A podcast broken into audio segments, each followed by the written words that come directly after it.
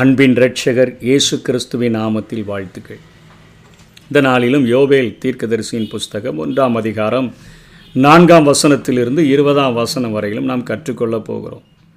வெட்டுக்கிளி அதி நிமித்தமாக ஏற்படக்கூடிய பஞ்சம், வெட்டுக்கிளி பஞ்சம் என்கிற தலைப்பின் கீழே இது கர்த்தருடைய தண்டனையாக பாவம் செய்கிற ஜனங்களுக்கு வருகிறது என்கிற காரியத்தை இங்கே யோவேல் எழுதியிருக்கிறதை பார்க்கிறோம்.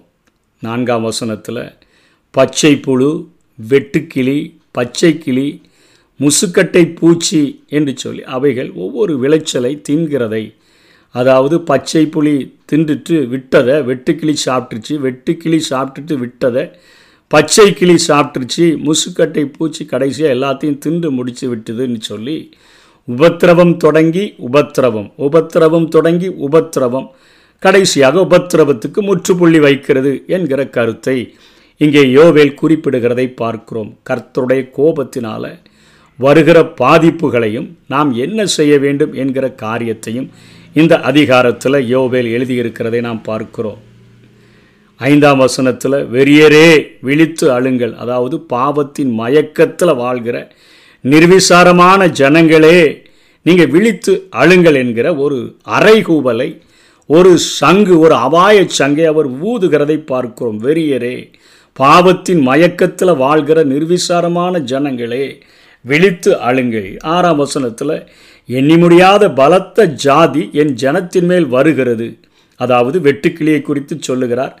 சேனை இராணுவத்திற்கு, அந்த வெட்டுக்கிளியினுடைய சேனை ஒரு இராணுவத்தோடு கூட ஒப்பிட்டு அவர் பேசுகிறார். அதனுடைய பற்கள் சிங்கத்தின் பற்கள், துஷ்ட சிங்கத்தினுடைய அந்த கடைவாய்ப்பற்கள் அதற்கு உண்டு என்று பேசுகிறதை பார்க்கிறோம். இங்கே வெட்டுக்கிளி, அதாவது பச்சை புழு, வெட்டுக்கிளி, பச்சை கிளி, முசுக்கட்டை பூச்சி இது எல்லாமே எபிரேய மொழியில் அது ஒரே வெட்டுக்கிளியை குறிக்கக்கூடிய அதனுடைய வாழ்வின் நான்கு பருவங்களை குறித்து அது குறிப்பிடக்கூடியதாக இருக்கிறது. ஆகவே எல்லாமே டோட்டலாக வெட்டுக்கிளி. ஆனால் அவர் அதனுடைய நான்கு நிலைகளை, வாழ்வின் நான்கு நிலைகளை குறிக்கக்கூடிய பெயர்களாக எபிரேய மொழியிலே அவைகள் காணப்படுகின்றன.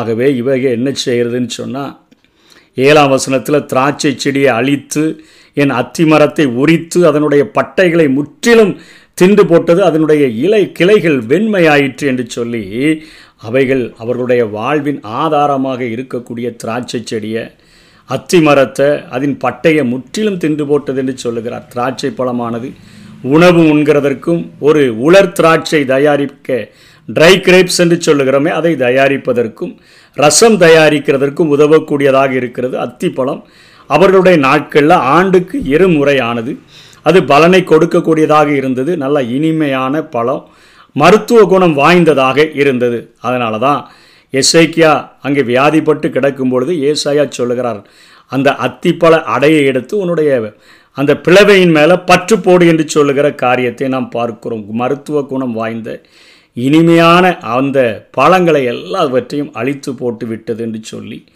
அறுவடை காலமானது ஒரு கொண்டாட வேண்டிய மகிழ்ச்சியான காலம், ஆனால் வெட்டுக்கிளிகள் அக்காலத்தை இஸ்ரவேல் எங்கும் ஒரு புலம்பலாக மாற்றிவிடும், இது இப்படிப்பட்ட காரியங்கள் நடக்கும் என்று யோவேல் சொல்லுகிறார்.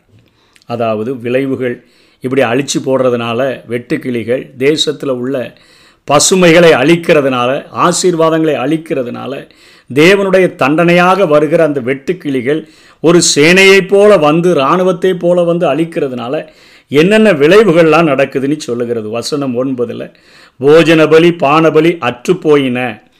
ஆசாரியர்களுக்கு இங்கே கொடுக்கப்படுகிற காணிக்கைகளின் நிமித்தமாக பிழைப்பு கொடுக்கப்படுகிறது. ஆனால் இங்கே தேசத்தில் ஒரு மிகப்பெரிய பஞ்சம், வயல்வெளிகளில் மிகப்பெரிய பஞ்சம், விவசாயத்தில் மிகப்பெரிய பஞ்சம், இவைகளின் நிமித்தமாக போஜன பலிகள் பானபலிகள் அற்று போயின. ஆலயத்துக்கு காணிக்கை வராததுனால ஆசாரியர்கள் துக்கிக்கின்றனர். பத்தாம் வசனத்தில் வயல்வெளி பானாய் போயிற்று, பூக் பூமி துக்கம் கொண்டாடுகிறது, விளைச்சல் அழிக்கப்பட்டது, புது திராட்சரசம் வற்றி போயிற்று, எண்ணெய் மாண்டு போயிற்று என்கிற காரியத்தை குறித்து பத்தாம் வசனத்தில் பேசுகிறார். பதினொன்று பன்னிரெண்டுலலாம் தேசத்து குடிகளை பார்த்து சொல்லுகிறார், நீங்கள் வெட்கப்படுங்க, கோதுமை, வார்கோதுமை, திராட்சை பழம், அத்திப்பழம், மாதுளை, பேரிச்சை, கிச்சிலி முதலானவைகள் வாடி போயின, சந்தோஷம் மனுப்புத்திரரை விட்டு ஒளிந்து போயிற்று, என்று சொல்லி அங்கே பேசுகிறதை பார்க்கிறோம். நம்முடைய கண்களை விட்டு ஆகாரமும் தேவனுடைய ஆலயத்தை விட்டு சந்தோஷமும் மகிழ்ச்சியும் நீங்கி போயிட்டுன்னு பார்க்கிறோம். இது நிமித்தமாக பலி செலுத்தப்பட வேண்டிய அங்கே மிருக ஜீவன்களும் கூட வயல்வெளியில் ஒரு ஆசீர்வாதமும் இல்லாதபடினால் அவைகளும் பாதிக்கப்பட்ட ஒரு சூழ்நிலையானது காணப்படுகிறது என்று சொல்லி அங்கே நாம் பார்க்கிறோம். ஆகவே இப்படிப்பட்ட காரியங்கள் வந்தபடியினால் நீங்கள் என்ன செய்ய வேண்டும் என்று சொல்லி, வெளியின் மிருகங்கள் கதறுகிறது, மிருகங்கள் தவிக்கிறது, ஆட்டு மந்தைகள் சேதமாகி போயிற்று என்று சொல்லுகிற நிலைமையில் எட்டாம் வசனம் சொல்லுகிறது, தன் பாலிய வயதின் புருஷனுக்காக ரெட்டுடித்து இருக்கிற பெண்ணை போல என்று சொல்லி நீ அங்கே புலம்பு என்று சொல்லப்படுகிறதை பார்க்கிறோம். அதாவது இங்கே குறிப்பிடப்படுகிற பெண் கணவனுக்காக நியமிக்கப்பட்டவள். ஆனால் இவள் கணவனோடு கூட திருமணச் சடங்கில் இன்னும் இணைக்கப்படலை. அதற்கு முன்னமே கணவன் இழந்து இறந்து போனபடியினால் அவள் நியமிக்கப்பட்ட நாளில்தானே கணவன் மனைவி என்கிற உறவு நிலை அவர்களுக்கு ஏற்பட்டு விடுகிறபடியினால் வாழ்க்கை கிடைக்கிறதற்கு முன்னமே கணவனை இழந்து விட்டோமே என்று சொல்லி அந்த வேதனை எவ்வளவு பெரிதாக இருக்குமோ அதே போல நீ அழ வேண்டும் என்று சொல்லுகிறதை நாம் பார்க்கிறோம். உபாகமம் இருபத்தி ரெண்டாம் அதிகாரம் இருபத்தி மூணுலேருந்து இருபத்தி வேலை ஏழு வரை பார்க்கும்பொழுது கன்னிகையான ஒரு பெண்ணை குறித்து அவள் ஒருவனுக்கு நியமிக்கப்பட்டிருக்கையில் அங்கே பார்க்கிற எவனாவது ஒருவன் அவளை கெடுத்து விட்டால், அவள் கூக்குரல் விடவில்லை என்று சொன்னால் ரெண்டு பேரையும் கல்லறிந்து கொன்றுவிட வேண்டும். அந்த நியமிக்கப்பட்ட பெண் பலவந்தமாய் அவள் ஒருவனால் தாக்கப்படும் பொழுது கத்தி அவர் கூப்பாடு போட்டுட்டான்னு சொன்னால் அந்த வெறியனை மாத்திரம் அழிக்க வேண்டும், அவளை விட்டுவிட வேண்டும். அதாவது நியமிக்கப்பட்ட உடனேயே கணவன் மனைவியாக அவர்கள் மாற்றப்பட்டு விடுகிறார்கள். அப்படிப்பட்ட ஒருவனை இழந்தால் துக்கம் எத்தனையாக இருக்குமோ, ஒரு மணவாளனை இழந்தால் மணவாட்டியினுடைய துக்கம் எத்தனையாக இருக்குமோ அத்தனையாக வேதனைப்பட்டு நீங்கள் தங்கள் பாவங்களுக்காக மனம் திரும்பி கதற வேண்டும். உங்கள் தேசத்தில் ஒரு இராணுவ அழிவை போல வெட்டுக்கிளிகளின் மூலமாக உங்களுடைய எல்லா செழிப்புகளும் அற்றுப்போகிறது என்கிற செய்தியை இங்கே யோவேலின் மூலமாக ஆண்டவர் கொடுத்து கொண்டிருக்கிறதை பார்க்கிறோம். வேதத்தில் மற்ற பகுதிகளில் இந்த ஆதாரங்கள் இல்லாதபடியினால் நாம் இது நடக்கவில்லை என்று சொல்ல முடியாது. இது இந்த யோவேலினால் சொல்லப்பட்டவைகள், இந்த வாதைகள் நிச்சயமாக அவர்களுடைய நாட்களிலே நடந்தேறியிருக்க முடியும். ஆனால் இன்னும் இதற்கு பின்பாக அசீரியாவினுடைய தாக்குதல்கள் யூதாவிலே நடந்தது. அதே போல் அதனைத் தொடர்ந்து அங்கே ஐநூற்றி கிமு ஐநூற்றி எண்பத்தி ஆறில் நேபுகாத்நேச்சார் மூலமாக பாபிலோனிய தாக்குதல்கள் நடைபெற்றது. இதற்கு பின்பாக உபத்திரவ காலத்திற்கும் மகா உபத்திரவ காலத்திற்கும் இடையில் மீண்டும் ஒரு தாக்குதல் ரஷ்யாவின் தலைமையில் கோகு மாகோகு என்கிற ஒரு யுத்தம் நடக்கப் போகிறது. இயேசு கிறிஸ்துவினுடைய இரண்டாம் வருகையிலையும் ஒரு யுத்தம், அர்கமதான் யுத்தம், அது நடக்கப் போகிறது. அதற்கு பின்பாக ஆயிரம் ஆண்டு ஆட்சியின் முடிவில் கட்டப்பட்டிருக்கிற சாத்தான் விடுதலையாகி வரும்பொழுது கடைசியாக ஒரு கோகு மாகோகு யுத்தம், அதற்கு பின்பாக வெள்ளை சிங்காசன நியாய தீர்ப்புகள், இவைகள் எல்லாமே ஆயிரம் வருட அரசாட்சி வரையிலும் நடக்கக்கூடிய எல்லா அழிவுகளும் கர்த்தருடைய நாள் என்கிறதை உணர்த்தி வைக்கக்கூடியதாக இருக்கிறது.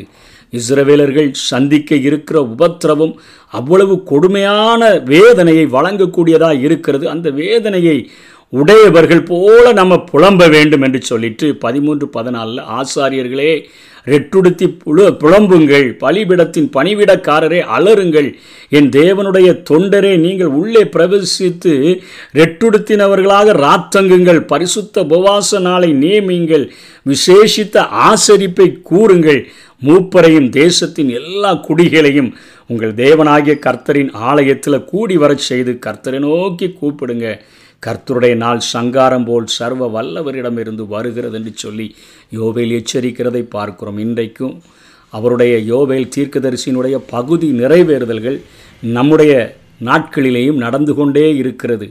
அப்பப்போ ஆண்டவர் அநேக இயற்கை சீற்றங்களின் மூலமாக நம்முடைய காலத்தில் நடந்த அந்த கொரோனாவினுடைய உலகம் முழுவதும் நடந்த அந்த அழிவின் மூலமாக ஆண்டவர் தன்னுடைய ஒரு எச்சரிப்பை, பாவத்தினுடைய எச்சரிப்பை, பதினோராவது மணி நேர ஒரு அலறுதல் சங்காக அவைகளை உலகத்துக்கு தெரியப்படுத்தி கொண்டிருக்கிறார்.